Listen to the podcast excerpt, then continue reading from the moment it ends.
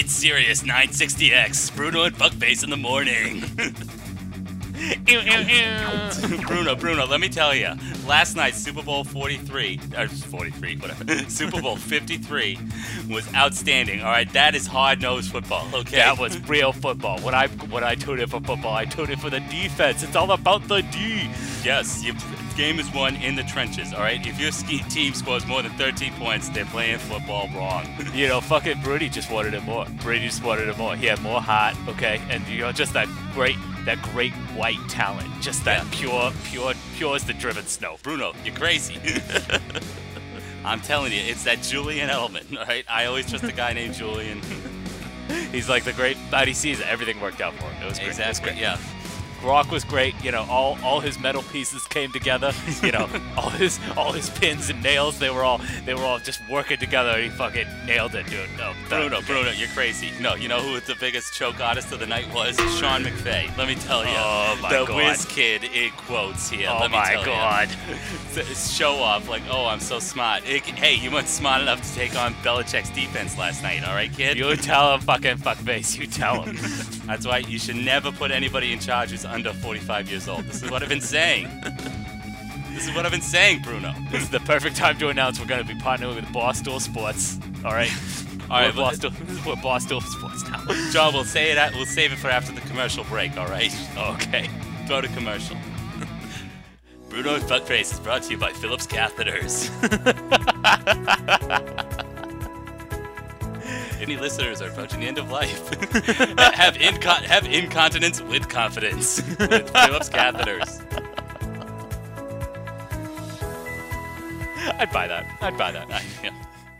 I thought you were going to go like erectile dysfunction. Ah, f- no, as, not- as John, as the upside proof, catheters funnier. Oh, that's true. That's true. That's the one thing that was missing from the, uh, the Untouchables. No, not enough catheter jokes. He doesn't have to touch him uncomfortably. Instead, I believe Drist. Oh, I don't want to put socks on a guy. Ooh, that's Ooh. just gross. that's Ugh. hella. That's hella gay, dude. I mean, my biggest problem is that they don't kiss in the movie. kiss, kiss, kiss, kiss, kiss, kiss. yeah, they don't even do the European introduction cheek-wise. Or oh, yes, that's true. Well, hmm. he, he can only move his neck, so he can only move his cheeks so much. yeah, that's true. Why are we even talking about that movie, Greg? That movie is old news.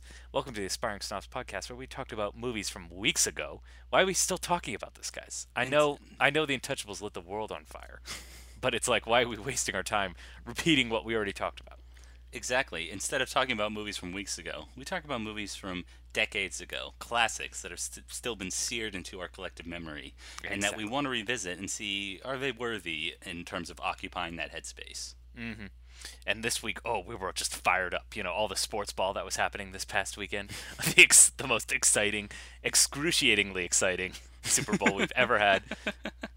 You know, it just it just got us in this this athletic mindset. And we were just oh, we were we're jazzed. We're we're like we're like a bunch of pack animals. We're like raging, raging, raging bulls.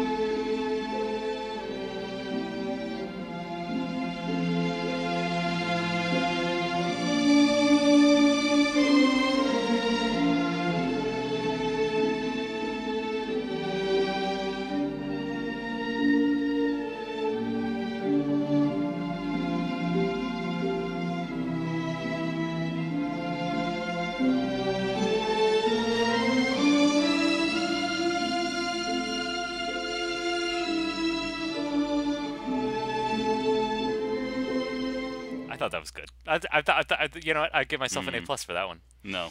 No, what? No. I'm sorry, we all can't I come up with catheter puns on the fly. Jeez. Well, John, I, I, I disagree with, with this notion because I mean, very important question for you. You fuck my wife. What? Greg, Greg what, are you talk- what are you talking fuck about? What are you talking about? You fuck What my are you wife. talking about? You're crazy. You're crazy. Fuck my wife. Go ahead and hit me. Uh, this is my only second time viewing it. This is your very first time viewing Raging Bull. Indeed. Yes. A film with the reputation of now uh, the rightful winner of the Best Picture Oscar back in 1980. Um, That now belies its its reputation. Like, oh, it's the underdog, like Jake LaMotta himself, the underdog, who should have that should have um, experienced uh, Oscar glory, but instead Martin Scorsese had to wait uh, 26 years. So But again, I think I think that's the perfect place for Marty. You know, he's he's got he's got to perpetually be the underdog. That way, he still has class. Yeah. he, he could have been somebody. He could have been stayed- a contender. yeah, he stays hungry, unlike uh, his uh, contemporaries Coppola, uh, Roman Polanski. George Lucas. yes. Brian De Palma. Did Brian De- has Brian De Palma ever won? Uh, no, I, I, I can't remember the last time he was even nominated. Unfortunately, he's the, the '90s was a bad time for him. It's, Oh, it's oh, been dear. it's been a long way down from Carlito's Way. Oh dear. Oh dear. Wait, he directed the sequel too? Carlito's Way? What are, you, what are you talking about? Carlito's Way is not a sequel. It's not.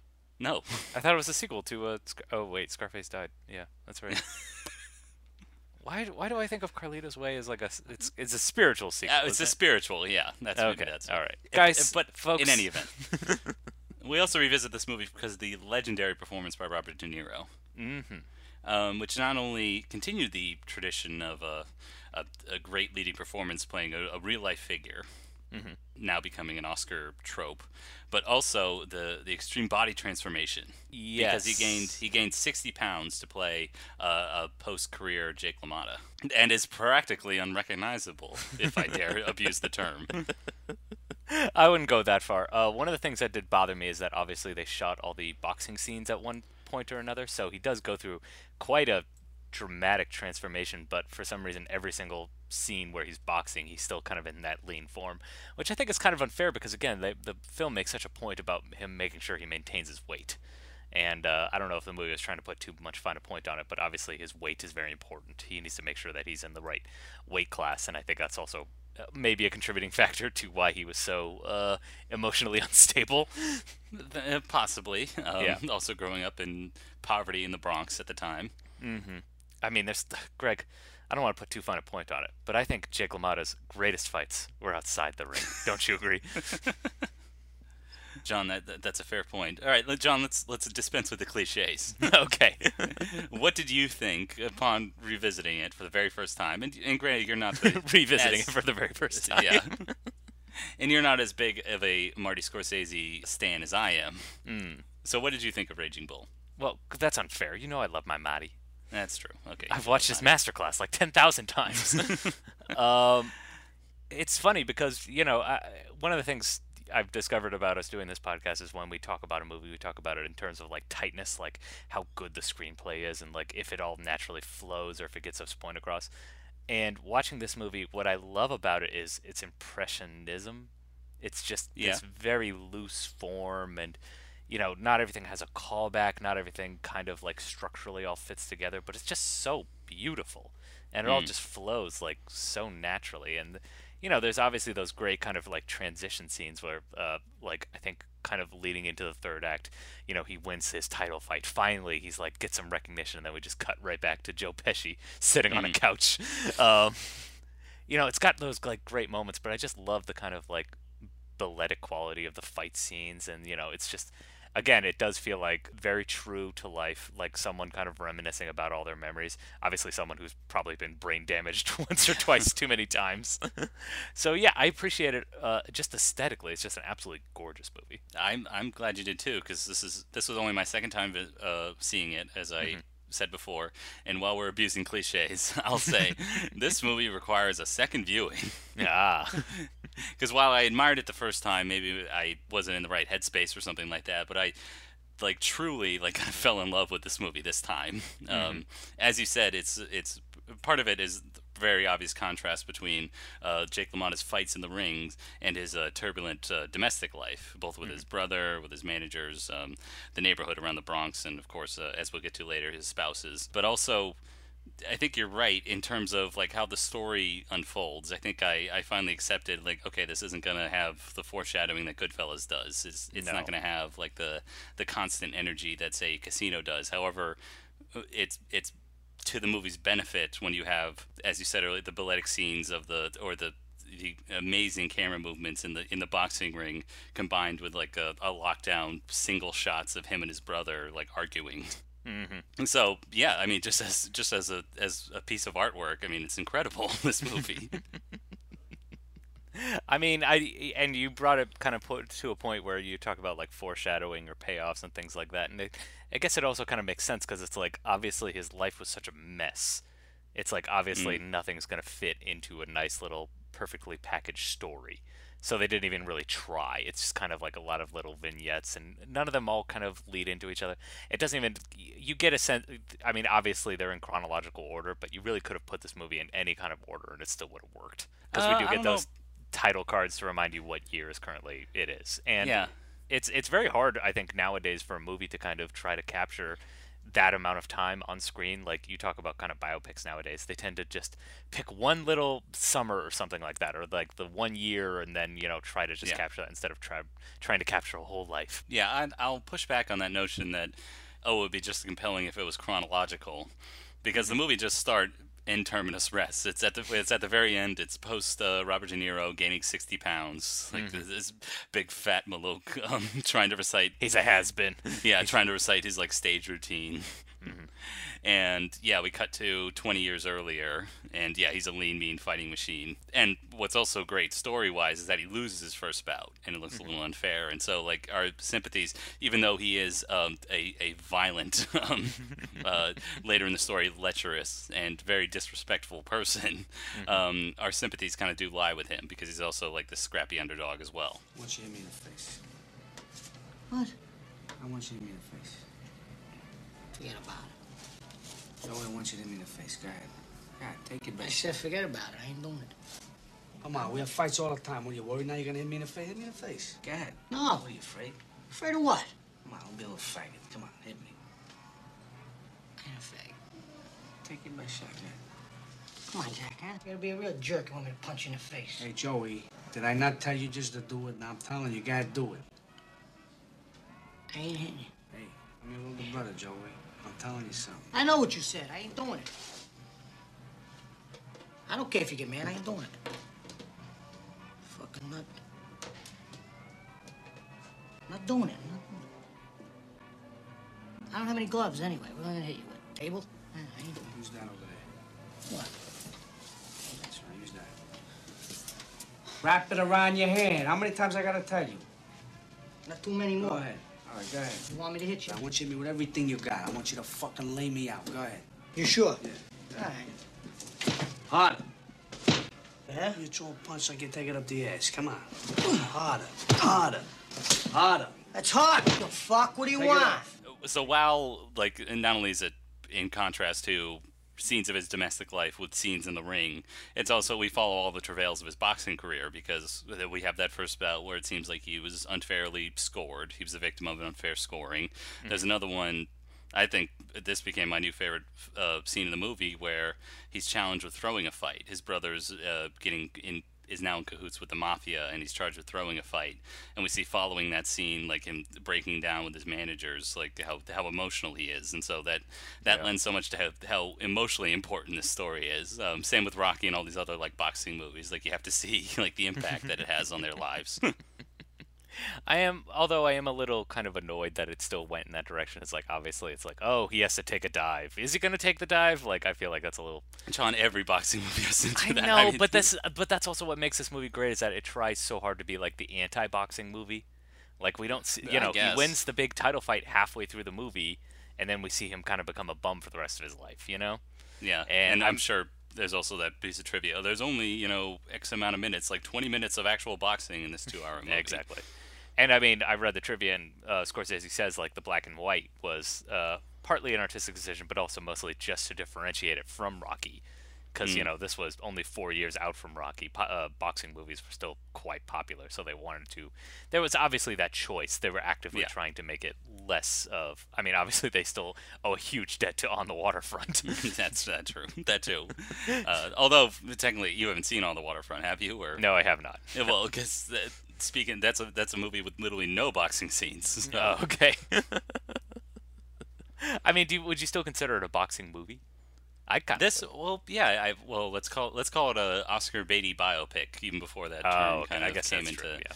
yeah, and so and speaking of its influence, I'm it reminded me of, of all the other young actors who want to be like De Niro in this movie. I Ah. think of like Jake Gyllenhaal in Southpaw, and Miles Teller had a had a boxing movie that went nowhere. Oh, that's right. Oh my gosh. Flashback. Um, don't forget Ma- Marky Mark in the fighter. Oh yes, Marky Mark in the fighter. He- he's a fighter. Well, I mean, it, you know, boxing is obviously the best uh, sport to capture on cinema. It's in a confined space, literally between two people. It's just, it's uh, you know, a climactic bout, like a winner take all situation. It's like it's Yeah. a, it's it's the best sport to capture in cinema. Absolutely. And speaking of uh, Martin Scorsese's skill, actually putting it like enlivening that because how do you shoot it? Well, you shoot it like wrestling. You have a camera like in the ring or just on the on the ropes or something, and you get it in a wide. But you know the way that Martin Scorsese does it. In my particular, my favorite shot of the movie, um, when he's in his, I believe his first fight with Sugar Ray Robinson, his greatest rival, and yeah, there's one scene like where Jake LaMotta has the upper hand. The camera spins around, and then suddenly, you know, Sugar Ray is beating the crap out of him. And then we also get the kind of climactic one where he's he's rematched with Sugar Mata, and he just kind of like gives up and says like hit me hit me hit me and Yeah. you know you know it, like the cameras they're both you know it switches perspective the, they're both looking down the barrel of the lens and you know it does a there's a point where it does like a Spielbergian zoom which I thought was kind of Um, interesting John, as it's called a dolly zoom. dolly zoom and whatever technically I call Hitchcock first popularized it in the movie oh Vertigo. excuse me all right fine it's just one of those episodes where John reveals all his ignorances okay all right and, And, and you know- Greg, and Greg reveals his brilliant insight into movies. I, cause Um, Greg, I'm playing a mook. I'm a mook this episode, okay? I'm I'm fuckfaced this episode. Yeah, that's no, I'm fuckface. oh, that's Bruno. right. I'm Bru- I'm Bruno. Hey, yeah, hey, come on, what are you doing? Come on, let's just go get a sandwich. yeah. John, let's talk about some of those mooks, particularly uh, his brother, his brother Joey, played by Joe Pesci. Ah, yes, this is the, the film that started it all. yeah, Started that classic uh, that classic partnership, De Niro Yes. and Pesci. yes. And of And- course, like all their partnerships, Pesci has to kick someone's ass at one point. Well, he doesn't start out that way. I do like that it's like a upper hand. This is something they play up in later to much greater effect in uh, Casino or Casino and Goodfellas. But it's clear that he's he's the literal younger brother um, who's kind of picked on. There's a sparring match where LaMotta sees, or sorry, Jake sees that his brother is now in cahoots with the mafia. Um, His buddy uh, Salvatore is played by Frank Vincent, another part of this uh, trio. John, come on, can't can't can't forget him. Rest in peace. yep, yep. Uh, and so he starts like picking on in terms of the he's completely overmatched anyway. He probably shouldn't be a sparring partner, but yeah, he, and uh, yeah, he he obviously wrestles him a little too aggressively, which is a little unfair. Um, Yes. And then there's also that uh, again, the, kind of the first scene we see them together. You know, you get that scene where he's like, "Come on, hit me, hit me," and it's almost like condescending. It's like he can take whatever punch uh, he Yeah. can throw at him. Yeah. They yeah they have a pretty interesting relationship. Um, and what I also like to about to put it mildly. to put it mildly. And uh, what I also kind of like is that you know there's no kind of big climactic fight that kind of causes them to like part ways, and there's also no big kind of reconciliation either. Uh, Jake returns to New York for you know he's trying to pawn money. He's you know we'll, this we'll is get- following yeah his retirement. He's been arrested. Mm-hmm. Things things aren't going. His wife divorces him. Things aren't going great for Mr. Little Mr. Little yeah, Mott exactly. At this point in He's he's low on cash, and wouldn't you know it, he runs into his brother on the streets of New York, picking up a, a sandwich from the deli. You know. yeah. Um, and you know he tries to kind of like reconnect, but obviously Joey's not having any of it. So you know, and he just gets into the car and drives away, and that's kind of it for Yeah. that scene. And then Joe Pesci's out of the movie, and I'm kind of glad they brought him back because again, Joe Pesci was not a presence at all, basically in the third act, except for that one scene. And again, like I kind of want to give kudos and credence. Like it's weird. It's like if the if the filmmaking on display wasn't as spectacular, I'd be like, well, that's just a poor structural problem. Like, what what happened in the background? But obviously, because this movie works on so many levels, I'm like, ah, yes, the right choice. That was the right choice. I'm telling you now, if I hear anything, I swear on our mother, I'm gonna kill somebody. I'm gonna kill somebody, Joey. Well, go ahead and kill everybody. You're a tough guy. Go kill people. Kill Vicky. Kill Salvi. Kill Tommy Como. Kill me while you're at it. What do I care? You're killing yourself the way you eat. You're a fat fuck. Look at you. What do you mean? I don't understand. What do you mean kill you? Me. Kill me. Start here. Kill me first. Do me a fucking favor. Because you're driving me crazy. You're a killer. You're a big shot. Just kill. You're a killer. Excuse me, what do you mean by you, though? So? What does that mean? Don't yeah, mean but nothing. Even, even you don't even know what you meant by you. I don't mean nothing. Joey, that meant something. You mentioned Tommy, you mentioned Salvi, you mentioned you. You included you with them. You could have said anybody, but you said you and them. You you really let this girl ruin your life. Look at you. She really did some job on you. You know how fucking nuts you are? Look what she did to you. You fucked my wife. What? You fucked my wife. How could you ask me a question like that? How could you ask me? I'm your brother. You ask me that? Where do you get your balls big enough to ask me that? There's so, well, yeah. There's so much more to their relationship, including him setting up uh, uh, his brother Jake with uh, the beautiful, buxom Vicky. You fuck my wife? You fuck my wife? Um, it, and uh, yanking our callers here, the beautiful, buxom 15-year-old Vicky. oh, oh, Jake LaMotta likes him young. Uh, so what did you think? Um, there's that opening scene. There's only one uh, scene with his first wife, essentially, for all intents and purposes. And so, and obviously, it's a huge argument. It devolves into domestic violence, and then later, Joey uh, endeavors to set him up with Vicky. Mm-hmm. And they explain that she's the kind of girl who, you know, you got to go on a few dates with. She doesn't. She doesn't give it up easily. So obviously he wines her, dines her, bring her home, make sure the wife's not home, and uh, uh, it's assumed that they uh, do the horizontal monster mash. Um, um, actually, John, it was 1941. The Monster Mash had not come out yet. okay, fine. um, I don't know how I feel about the Vicky character. Um, it's weird. It's like I can't help but think about this in terms of like Goodfellas and Casino, and so you know the problem is with Casino is like the girlfriend there was just kind of like batshit nuts, and you couldn't really relate to her.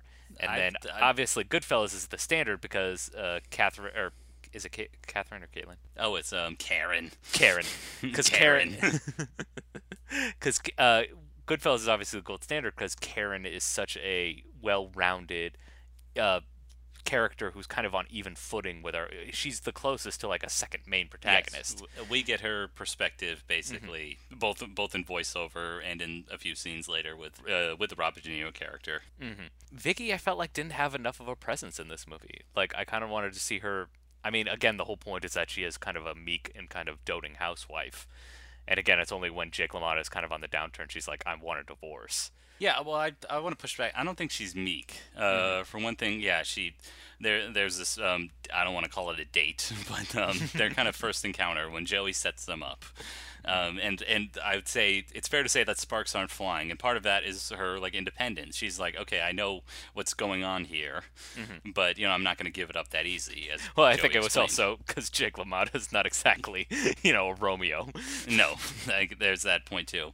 Um, but she reminded me of um, we just saw Scarface, and we had many complaints about Michelle Pfeiffer's character, who basically just uh, takes a back seat in. It just sits in the background of scenes, but like rolls her eyes at like the action around them. And I kind of felt the same way here. This is this is a movie produced in the '80s, post like women's liberation. So we can't have them just we can't have the female characters. Well, unfortunately, we can't give them too an act too much of an active role in the story uh, for some Oh. reason. Yeah, but we have to show them as strong, independent. So this was kind of the the go between that Oliver Stone had in Scarface and Paul Schrader and the other co-writer had in this movie. Like you know, she's she's gonna she's gonna sit in the back seat of the movie, but she's not gonna enjoy it. And, Okay. yeah. As you said, the only moment of agency she has is when she finally does divorce this um, this lummox uh, following his arrest. I think the other thing too is I think she was hired mostly based on her looks. I don't know if because again I don't think she shows off enough of her acting range in this movie, unfortunately. well, no, I, and I think that's part part of how it's written. It's probably especially in the voice of Jake LaMotta in his autobiography. um, I guess he probably didn't give her too much credence. probably didn't give either of his ex-wives that much credence. Was he only married twice? Do you know? Or uh, honestly, I don't know. I'm, I'm gonna assume twice because Greg, you're not the official Jake LaMotta biographer. Come on. No, it's You're supposed to own, have these He's his own biographer. okay. He dictated to uh, Joseph Carter and Peter Savage. okay. um, yeah. Well, going back to Jake, and one of the other kind of weird things about this movie is again the timeline and just kind of how quickly things shift. And I kind of want to talk about the third act and just how, kind of how different that is than the rest of the movie, and just kind of how quickly things shift based on what he does in post retirement. He basically just buys a nightclub Mhm. and starts performing, and you know it it seems like he actually does a pretty good job. Like I think the the movie isn't judging him too hard for his actual like stage persona. I mean, No. granted, it's a little rote, but Well, I, at this point, he has he is the champ. He's achieved his his life's goal, gotten his money, gotten out of the neighborhood, is now living comfortably in Florida. Mhm. And there's I I do like the how this is introduced with you know speaking of kind of there's the camera eye and perspective. Like this is introduced with like a like a puff piece interview about what mm-hmm. he's doing in his post retirement life. Mm-hmm. But yeah, it does feel so much different. It you're right. I mean, it feels uh, there's something about it that's a little off, and I think mm-hmm. it's it, there are scenes in like the nightclub where it's it's a lot wider. Like in this, I guess we identify mostly with Jake LaMotta in the ring. That's because the camera work is so intimate with him. It's so close. In those in those scenes, the intensity is so high, and then in these later scenes, we feel that disconnect because, I mean, not only is he girthier, but the camera's like farther away, and we're not. It's like we're losing touch with him in these later scenes. uh, I mean, there's also the fact that you said everything was lighter. Well, it is taking place in Miami instead of New York. So there's obviously that change in lighting and that shift in weather. You know, you can make the make the argument about that. But yeah, you're probably right about the whole you know camera being more distant. And again, now he's he's turned into a balloon. Um, Yeah. like great prosthetic work, I'd say, on his face too, especially. It's much That's- puffier. that- you, you know, like he's showing those signs that you know he's he's gotten his face beaten for a living. yeah. well, even in the scene prior, in his final bout with Sugar Ray Robinson, it literally accepts punches, mm-hmm. and Yep. he, he's barely recognizable and has to has to garble out like, "You never knocked me down, Ray." and those and those squibs, those face squibs. Like, Yeah. he punches them and it's like blood squirts out like a big Yeah. zit.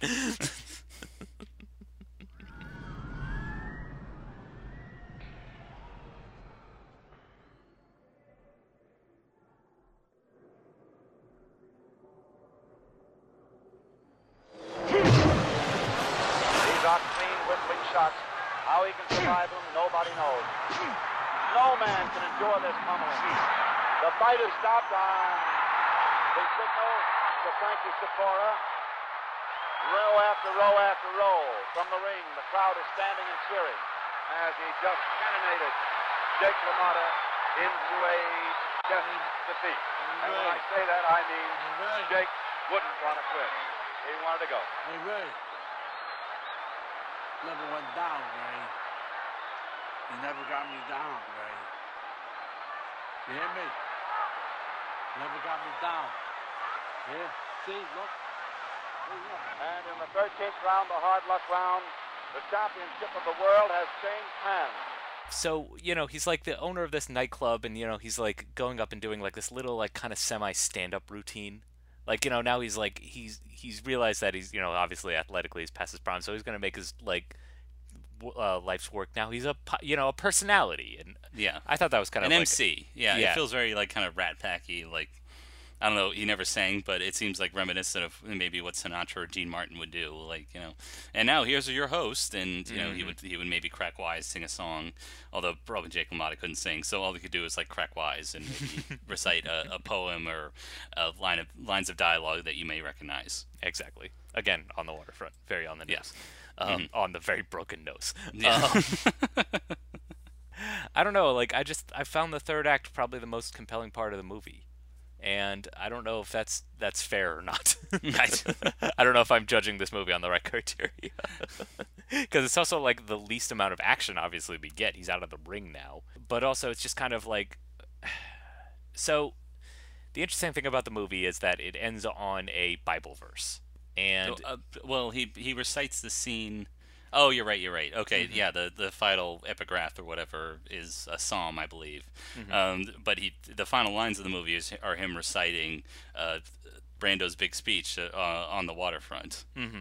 Um, but yeah, I can't remember what psalm is uh, put in text of the just before the final credits. I, I can't remember. Do you have that Uh, up or? I, do, I don't, but it's actually it's not a psalm. It's it's it's this it's a story from uh, John where he heals the blind man. Oh, really? Okay. Never mind Yeah, and uh, you know, it's like I was blind and now I see, and it's like, it's it's weird because you could interpret that as like, oh, Jake LaMotta's gained redemption or something like that, and I don't know if I buy that because again, like the, the whole point of the third act feels like a fall from grace, and you know, there's no kind of sense of redemption. I guess, you know, with the making of the movie and obviously the biography that he wrote about himself, you could argue that it's like a look back and it's like, oh, the the folly of man, my pride, my pride. um, but I don't know. Like I, I thought it was just weird, kind of ending it on Bible verse because I, you know, because again, like I didn't get the sense of redemption at all. You it know, could be would- allu- it could be an allusion to the autobiography, is what I'm assuming. got it. And I think he's also striving for this like poetry. And if you if you make biblical allusions, like oh, you seem smart and spiritual, and okay. It's clear that's not who Jake LaMotta is. Hmm, interesting. yeah, so maybe that was the I don't know impetus behind that scene. Well, the other thing too is like I know it was written by Paul Schrader, so obviously I'm getting like ooh first reformed connections. yeah, Paul Schrader is a very spiritual guy, so maybe yeah, that was his that was his final touch. Because yeah, we never see Jake LaMotta in church. Uh, exactly.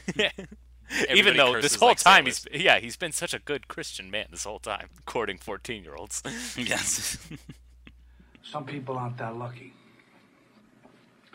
Like the one that Marlon Brando played in On the Waterfront. An up and comer who's now a down and outer. You remember that scene in the back of the car with his brother Charlie, a small time racket guy, and it went something like this. It wasn't him, Charlie, it was you. You remember that night at the garden, you came down my dressing room and you said, Kid, this ain't your night. We're going for the price on Wilson. Remember that? This ain't your night. My night. I could have taken Wilson apart that night. So what happens? He gets a title shot outdoors in a ballpark, and what do I get? A one way ticket to Palookaville. I was never no good after that night, Charlie.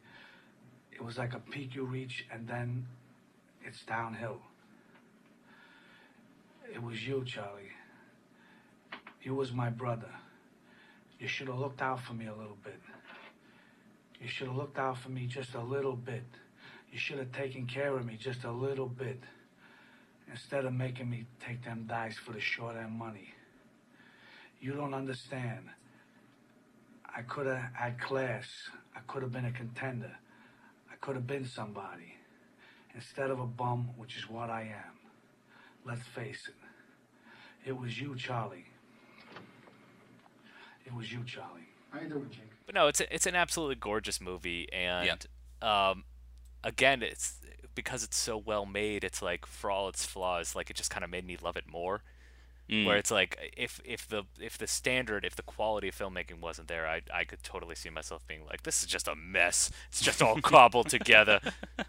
Look at it. It's like a it's like a it's like a lasagna that's falling apart. Look at this, Ma. How could you give me this? Where's my steak? Where's that gabagool?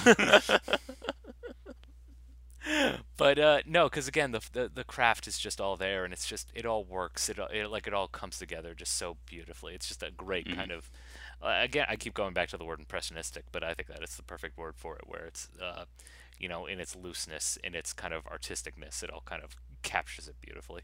Yeah, and that's a great point on the kind of messy quality because again, I hadn't seen this movie for a while, a few years now, and first opening shot is that uh, that brilliant title sequence. Um, Italian strings like lift up, and it's just him like shadowboxing in the ring, and the and the movie looks like really grainy.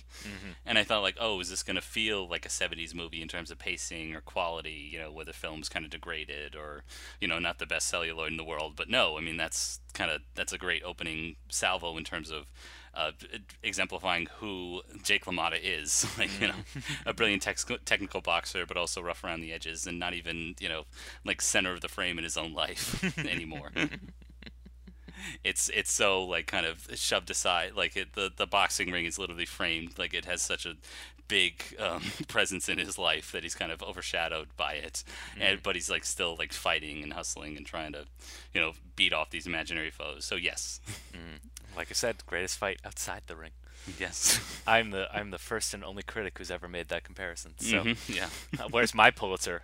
okay, I, Thank you.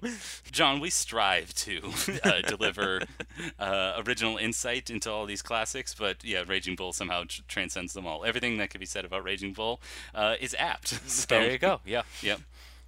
Turns out, good movie. Yeah. Newsflash. Hot take. That movie everyone else liked, we finally saw it and we liked it too. Great. Just saw Heat.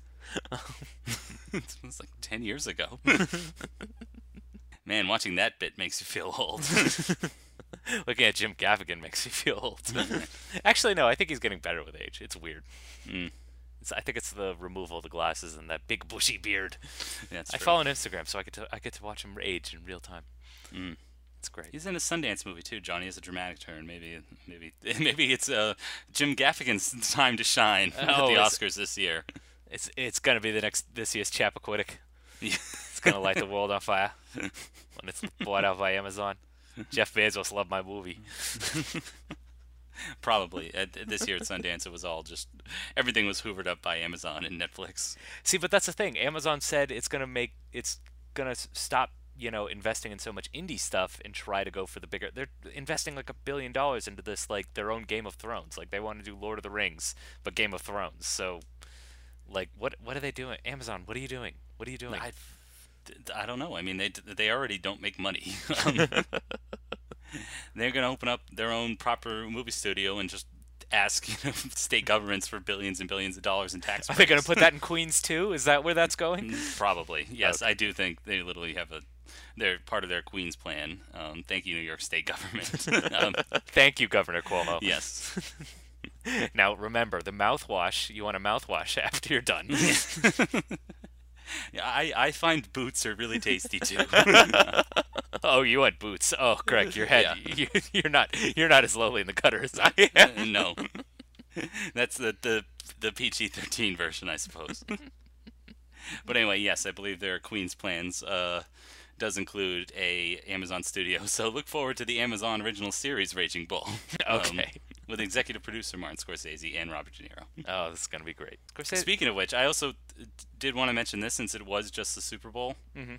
Um, I don't believe this was a Super Bowl commercial, but Google somehow wrangled Joe Pesci out of retirement to do like a 25 years later uh, ad with Macaulay Culkin.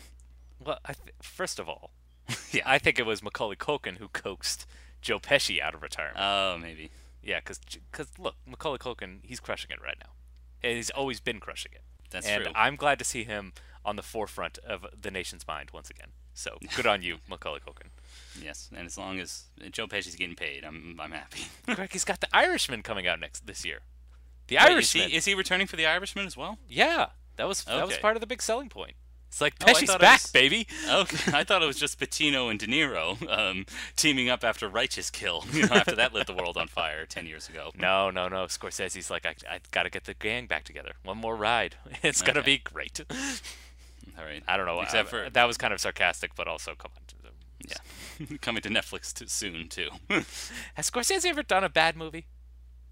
Uh, clearly you don't remember uh, New York, New York, um, his musical. Oh, okay.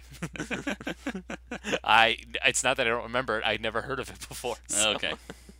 I guess that's the thing about great directors is if they do do a shitty movie, it tends to be forgotten in the way like no one's no one's gonna bring up 1941 Exactly. to Steven Spielberg and, ever and I wouldn't say like it's not like a boondoggle like to say like Steven Spielberg's 1941 or Hook or like you Yeah. know just boondoggles like but like Silence and like is like interminable or something not interminable but yeah it's just kind of rough around the edges so Mm. But they've got Spider Man in it. He's got Andrew Garfield. I know and and uh, Liam Neeson um, Mm. God rest his soul as well or God rest the soul of his career I, look, I just I didn't. Uh, your first tweet was the first thing I read about it, so I was like, oh god, what, what I- am I gonna exactly find? well that's how I learned about it was via via tweets is like oh not a good look Liam Neeson and I'm like and you have to reverse engineer what the hell happened in the news Oh jeez. there's so much news these days Ugh, it's so exhausting. I know. Look, look, I got an idea. I got an idea. Let's Go ahead. distract people by recommending them things that they could spend their time watching instead of following the news. How about that? that sounds great John. All right. What- Let's, uh, how do we how do we signify this though how, how I don't know. I was thinking a big, bright, beautiful Spotlight. Spotlight. Spotlight. Spotlight. Spotlight. It's time, Robbie. It's time.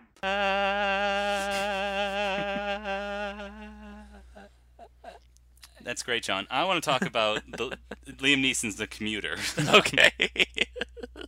I disagree. Complete waste of Yes. Sam Neill in that movie. That was, that was complete a bit waste. inauspicious, yeah, for me to uh, see that movie. But anyway, I don't want to talk about that. I want to talk about another Oscar contender coming out this year. This is your second week in a row you get to do an Oscar contender. Jeez. Indeed, I yep, because I'm not planning a wedding. I got free time, baby. Yeah, good for you. Wow, you're yes. Last week I talked about If Beale Street Could Talk, um, which is not up for any major awards at the Academies this year. Um, instead, I want to talk about the, the favorite. Ooh. for this year's Oscars, and that's The Favorite, Mm. starring Olivia Colman, Rachel Weisz, and Emma Stone, directed by Yad Laflamos. and just copious amounts of Coloneligus. Just Coloneligus Yeah. everywhere. I, you know what? That was fun. I had no idea. I literally, I hand on heart, I had no idea that this would be like Game of Thrones with more cunnilingus. well, uh, that's I think that's the what's going to be lost to history is the reputation of this movie is the fact that it kind of tricks you into thinking that you're just going to see a nice stately Oscar contending costume drama and it turns out to be as raunchy and kind of uh, I don't want to say like deprecated but you know it's Yeah. obviously not you know as clean cut as a as a costume drama as a the costume drama marketing would lead you to believe it is yes, and as I was watching the movie, I could see basically the bones of the you know typical costume drama. Say like Mary Queens of Sc- Queen of Scots this year. yeah Like I could see, I haven't seen that movie, but I can just see from the trailers, like they're aspying to this great, you know, political costume drama, you know, filled with all the drama. oh of, the like, battle two- of wills between two strong personalities Yes, but thankfully, in this this overqualified cast in the hands of uh, this director Lap Lapmoths, um, if I could pronounce his name properly, which I can't, I'll just say this Greek guy who directed The Lobster. Um, um, it is kind of like a, a very witty, funny little tale because it, it, it also feels like pretty small, even though it there's a lot of reference to like oh there's a war going on and there's implications of people's livelihoods and in how they're trying to manipulate the queen to act a certain way. So it, it is a large scale story like a costume drama is, um, but just the the kind of there's this air of goofiness going on in the story, and um, that's lent by the fact that Rachel Weisz and, and Emma Watson are the are the little foils here. Um, Emma Watson comes in. She's a she's a long distance cousin who's lost all her power and favor, and so she's looking for employment under Queen Anne. And this is when she enters the crosshairs of Rachel Weisz, who's the who's the literal favorite at the start of the movie. She's the one that that gets uh, Queen Anne to like who manipulates her to like continue the war or threatens like taxes over the over Parliament members that she doesn't like. Interesting. And and of course manipulates her um, metaphor uh, metaphorically and literally, because it turns out Queen Anne uh, enjoys the company of ladies. hey. Yes, Hey, I'd go gay for, you know, queen. I guess I should change Absolutely. that. I go straight for a queen. yeah, absolutely. Well, that's kind of the weird thing because really the movie. I think the Academy has has the categories backwards. Like Emma Stone and Rachel Weisz feel like the stars, and Olivia Colman is I don't know, somewhat the comic relief. Of course, she's the she's the actual center of power throughout the whole story, um, and also certainly the funniest character. Um, But it feels like she doesn't have her own agency. She's kind of at the will of these two ladies. Yeah, that. But she's already like. I- Again, this is what I kind of hate about award season is the fact that it's like it's not about who did the best; it's about who's due. And Olivia Yeah. Colman, God knows she's due for you know she's already won like the Golden Globe, and you know she's like if she wins the Oscar, obviously that would be Uh, exciting. well, John, she's not as due as Glenn Close, who's on like Oh, the seventh I- nomination. I guess that's true. But, but it's for a movie that no one's no one's ever heard of. exactly. The difference is people are actually watching The Favorite, whereas nobody saw The Wife when it came out in like August. It's almost like they were like, "Oh crap, Glenn Close is due. Let's let's organize a movie around it so she can get Yeah. nominated." it's like we have to be convinced it even came out. yeah, but um, so the, the cast is great. Like the the story, and I don't know. Well, I'll get to like kind of the, the, the problems with the story later. Um, but I think if there's one character, if there's one character who hasn't gotten enough awards attention, it's Nicholas Hoult. Um, in, in his first what feels like non X Men movie in a long time. Um, he he'd I'd argue is the funniest character because he's always in the, like this twelve foot tall wig. And like uh, sandblasted with like foundation and little beauty mark or whatever. Like he's, I think he's the most hysterical because he is so impotent in light of uh, Rachel Weisz's character, and he's also like a, a big manipulator of Emma Stone as well, or at least tries to be. Uh, interesting. Yeah, so I'm I'm a little uh, miffed that he didn't get uh, best supporting actor nominations for his his hysterical turn as uh, Lord Hartley. Oh, okay. um, but yeah, it has all these like good setups, and the the comedy is like oh that kind of like huh like that that level of you know nothing nothing gut busting. Yeah, Um, classic the British humor, like the. Yes, all the best lines though are given to uh, Olivia Colman. Those are the only gut busting moments when she, you know, admonishes like after she faints in, in a speech before Parliament, and you know they scramble and try to save face there. Like the those are those are great scenes. However, at at some point the the, the movie just kind of lost me, and it's around the third act when. Um, this tension between Rachel Weisz and uh, Emma Stone is, res- is resolved. Somebody does come out on top, and so like once that happens like w- once that kind of split happens like the the movie just feels completely deflated. Yeah. and so in spite of all the work that it's done to not only you know set up this kind of silly world um, with these like overburdened characters like once once it kind of like once their relationship falls apart the rest of the movie kind of does. Um, yeah with like kind of the mild humor and like I, I I don't understand like there's nothing superlative about it unfortunately um, other than maybe the cinematography, they use a lot of natural light, and it does feel authentic to like uh like this this period. Like I was kind of like wrapped up. In Oh, and you would know. yes. exactly, John. I have been into England and been in these very ornate uh, castles and things. So At the time period, okay? Come on. Yes. Are you doing? What are you doing? No one believes you, Greg. Fooling anybody. But that's the thing. Like you, you, enter these movies thinking, "Oh, this is going to be superlative or something," and there's and there's not enough kind of meat on the bones here. Yeah. Um, yeah, like very good like costume drama. Like I can understand the the critical uh, accolades it's received, um, but in terms of like finding a mass audience or kind of like reaching a, a an idiot like me, it just didn't. Well, I'm kind of surprised again the the mass audience that it has found again because uh, the marketing has been so good, like kind of showing you that it's like, oh yes, it's a stately courtly drama, and then it turns out to be you know something wilder and something obviously way more offbeat than that. I am kind of surprised at how many people are talking about it and how much attention it has garnered, as opposed to like again. Its biggest rival, Mary Queen of Scots, which you know came and went like a fart in the wind. Yeah, I'm gonna have to say that probably has something to do with um, Fox Searchlight, this movie's distributor. Um, Ah, nah, who are very good. Yes, very good campaigners at award season. Yep. They know they know who to give screeners to. They know to give all the right screeners to. Yes, they know where to put up those bus ads. They know where to. For your consideration. The yes, I don't want to be. I don't want to be cynical, but uh, the Oscar the award season is a lot like Washington. Uh, a lot of people are there because somebody paid for them to be there. Oh, okay.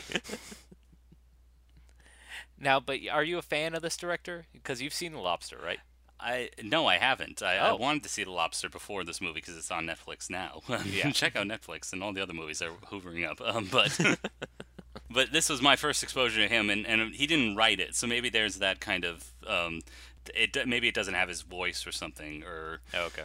like there's only there's there's a light sprinkling of uh, that Lathmos uh, salt rather than rather than the full meal that you can expect from say the lobster or the killing of a sacred deer or his first movie Dogtooth, which I know people loved. So Oh, okay. All right. Got Yeah. it. All right. yeah, so I wish I wish I could speak more authoritatively on that. Unfortunately, I can't. I know. Well, now I've embarrassed you. I know. You got me. now it's John. Pull up the, the bars of that meme. Gonna do something weather, folks. We got him. Bam. Well, for this week, I want to recommend uh, another show that's gotten quite a bit of uh, awards accolades as well. No, Um, what is it? Well, Is it on Amazon or Netflix, John? Yeah, we- it just it, they just put the second season on Netflix. Um, it's a shame because it's a Ryan Murphy show, and obviously, if there's one thing we hate is giving Ryan Murphy any uh, credit, because he's a man who makes garbage. But And he does. but sometimes he gets the right people involved, and we get a, a, a piece of modern art, beautiful trash, as it were. exactly, and I think that's the instance with the second season of American Crime Story, subtitled "The Assassination." of Gianni Versas. Versas, Versas, I believe. I think I'm wearing a Versas coat. Versas, yeah. no, He's, he's my favorite. He's my favorite designer uh, next to Herms. Um, I really like Herms. yes, it's the it's the assassination of uh, Johnny Versace. Yes. Now, John, you and I loved the first season of American Crime Story. The people. you loved the first season of American Crime. Story. I didn't watch it. Right. After Oh, I the thought you people, did. after the people versus OJ, I was like, eh, I've had my fill. So I never actually Yeah. got around to watching it. But this I story, thought. I thought. Yeah, you meant the documentary, the the exceptional documentary, Mm-hmm. O.J. Made in America. Like, uh, obviously, obviously, the first season of this FX show is nowhere near as good as that documentary, but still, like, worth watching. uh, obviously, you know, watching this, I'm going to probably revisit it and see because uh, this was really well made. Um, I can Mm-hmm. definitely tell though that obviously they fudged a lot of facts or over dramatized a lot of things. No. I know, right? A Ryan Murphy show. or just a show in general. Why isn't this a documentary? yeah. Ryan Murphy, you're on blast. Yeah, I know. John, you're giving him side eye. You're spilling tea. the tea has been spilled, my friends. yeah. Um, so yeah, this is uh, the story of the assassination of Johnny Versace, which is uh, kind of a fascinating story because I knew that Johnny Versace was just kind of killed killed by a gr- uh, crazed fan outside his um, front door. I knew Yeah. that side of the story. I did not realize that this was part of a whole murder spree. yes, uh, I, I like true. I had heard of Andrew. The perpetrator of this murder was um, Andrew Cullinan. I don't know how Uh, to pronounce Cunanan. his name. Cunanan. Yeah. Yeah, but I, I was aware of this like his his kind of killing spree sort of, and Mm-hmm. it, um, the murder of Johnny Johnny Versace was the highest profile of the of his victims. And so, yeah, we actually, and what's interesting about it is that uh, the structural kind of challenge that they had was they actually do it in kind of reverse chronolo- chronological order. They literally start with the assassination and then work backwards. And so we kind of see him, you know, down this dark path of drugs, deceit, and, you know, basically murder. Um, And, it, And homosexuality, John. Oh, of course, oh, of course, because you know those all those things are connected. Um, Exactly. it works for the first couple episodes. okay. Um, um, because again, you obviously want to start your show off as exciting as you can, so it obviously starts off with the murder, and then works its way backwards, and then you know structurally it kind of wor- it's it's interesting because it's almost like foreshadowing in reverse. It's like you know something will happen, and then you'll get the kind of significance of it in an episode later, even though it's happening in the past. Um, that happens.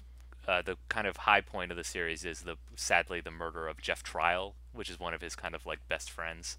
And so when we when he actually does murder Jeff, we don't really know much about him. But then the next episode goes into his whole backstory, and we kind of learn, you know, the significance that he was in Andrew's life, and you know who he was and who he represented, and that kind of works. Uh, sadly, by like the sixth, seventh episode, it's kind of like, all right, now you're just filling in like the plot holes, and so I don't really, ca- I'm not as invested. And at that point, you're almost like, well, you could have just done it in chronological order if you wanted to. Okay. yeah, but it's very good. Obviously, it's it's carried by a, a great a great lead. Um, Andrew Cunanan is played by Darren Criss, who I was confused at first because you know Andrew Cunanan is supposed to be Filipino or at least half Filipino. And I was like, why'd they hire this cracker to do this? Like, where was the big, where was the big uproar, you know, about you know Asian Yeah. American casting? Turns out Darren Criss actually is half Filipino, which Oh, really? Okay. Yeah, which- well, I've seen a picture. I I thought Andrew Cunanan was as white as snow. Um, no, no, no. He was half Filipino. I guess. okay. Yeah, and it's weird because, you know, eventually once you get to like the seventh episode, we go back to his childhood, and they cast a very Filipino family for his, you know, for his younger self. So I was kind of surprised. But I mean, Darren Criss obviously has a, you know, he does a great performance. He does that great kind of like steely, you know, serial killer facade. yeah. Well, this is his first dramatic because I know he's like a Broadway star, right? Or Oh yeah, he's a big song and dance guy. He was uh he was in Glee, so that's how he kind of connected with uh Oh. yeah, exactly. and weirdly he plays a lot of gay characters even though he's straight in real life. But really? yeah, I know, believe it or not. okay. he's just that good. Okay.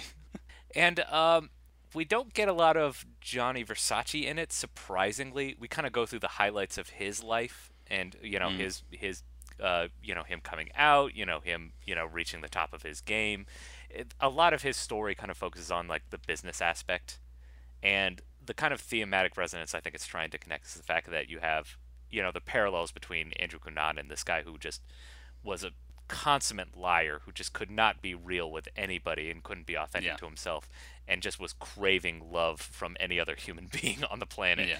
as opposed to Johnny Versace who did live authentically he you know they, they they make a point that you know he was like oh he was very courageous for coming out and I was like eh Yeah. you're a fashion designer I think everyone kind of knew Come on, John. It was a different time. it was We a different can't- time it was the 90s Yeah. I mean they do make a, a big point of like it's the 90s you know you can't be gay you can't be open Yeah. you know like that kind of thing um but you know it's the fact that you know Johnny Versace lived very openly he lived very authentically and he was you know universally loved for it as opposed to Darren Criss who felt like he had to lie to get any sort of respect whatsoever Yeah. I well, I know that was a big part of his story. He was like a con man, and Mm-hmm. like how was that tied up to like this kind of repressed sexuality and not being able to you know be himself in light of uh, a culture that wasn't accepting of him. Exactly, yeah. Which, but also that doesn't really work because obviously he is extremely gay. The whole show is gay, gay AF, as the millennials say. Wait, a Ryan Murphy show? I know, seem- right?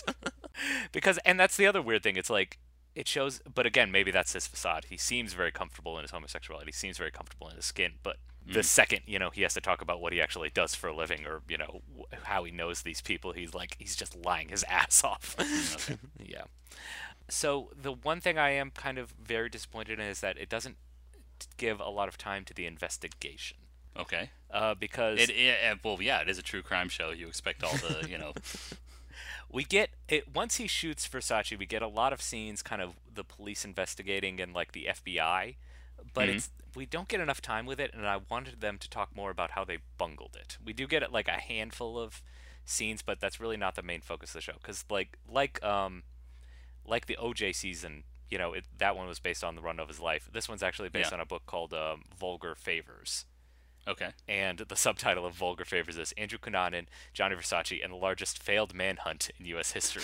and so I was kind of hoping that they would kind of go into just how much the FBI bungled it. Yes, well, because I'd heard, or at least this is the rumor. I'm not sure if the book or TV show confirms this. Like the reason that Andrew Cunanan was permitted to go on this killing spree because the circles that he was going into were like uh, gay establishments and something, and all the agents were like, "Ooh, gross! We're not." there was definitely a part of that. Um, again, like the highlight of the, I, I, I hesitate to call it highlight, but it's like the the part that shines the most is the killing of Jeff Trail, and okay. You know, obviously when the cops go in and they find the scene, they obviously misdiagnose immediately based on all the gay paraphernalia that's around. Mhm, okay. and one of the other kind of like interesting things that happens in that scene is they realize that they're there without a search warrant. And the main detective's like, all right, we got to get out of here. And they're like, what, we're just going to leave the body? Is like, yeah, we're going to do this by the book. And so they literally leave the body, come back another 24 hours after, you know, they have the search warrant. And again, there's there is this kind of like undercurrent of, yes, because this is gay people involved in gay murders, there is a Yeah. like a level of disrespect Mhm. surrounding that, but it doesn't go into too much detail. I wanted kind of them to put more of a fine point on it and kind of like show how really inept these cops were. Yeah. instead, it's kind of like instead it's kind of just like little dressing on the overall story. Yeah, inept or I know this is the case with like gangland killings or the Mm-hmm. African American victims. Like they just they're dismissive. They just don't care because exactly. Yeah. I allegedly most police forces are just white power forces, Mm. um, kind of reinforcing our our you know predominantly white social class. So How dare you, Greg? Our boys in blue are out there every day. yes, the blue lives matter until you take off the blue the blue uniform and suddenly they suddenly you're not. Uh, That's interesting. Interesting. Hmm, curious. Yeah.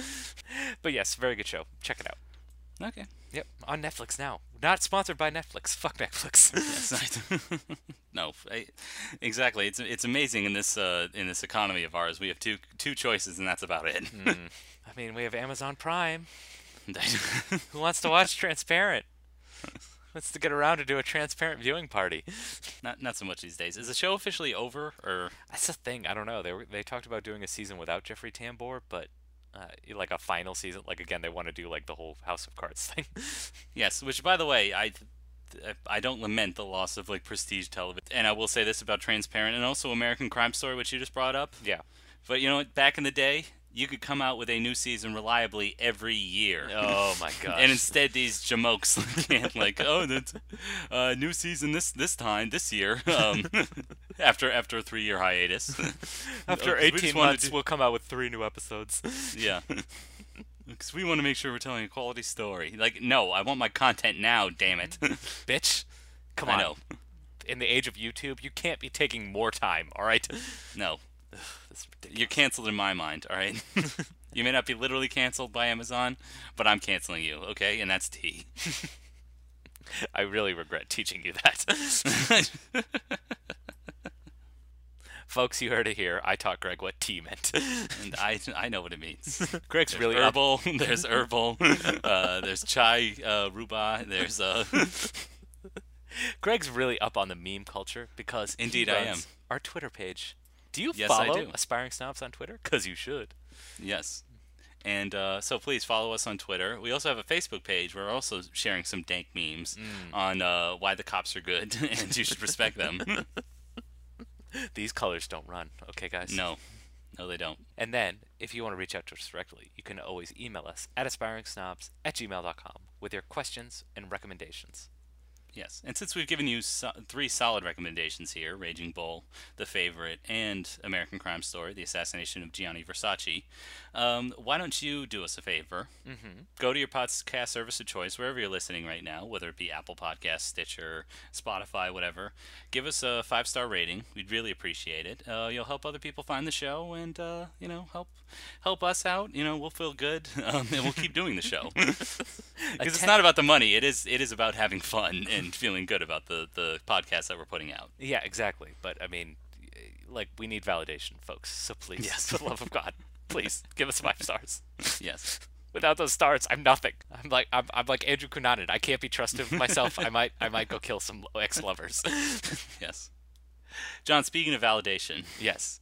the last two weeks we've looked at uh, movies that have been nominated for Best Picture at the Academy Awards but did not win. And next week we're going to look at a movie that did win Best Picture, Heyo. and that movie is Unforgiven. Oh, revisionist western. Ooh. Yes. Well, sort of. um, Wait, it's not? I thought it was. Well, uh, well, it's revisionist in the sense that uh, Clint Eastwood is older, playing his uh, playing his Lone Ranger routine. Uh, Oh, okay. But I, th- I think we'll get to it. We'll we'll, we'll discuss the, the. I'll have to rewatch Buster Scruggs to really kind of get a good compare and contrast points. So No, you'll you'll you'll find any excuse to rewatch. Buster, I love Buster me some Buster Scruggs. Yes. cool, cool water.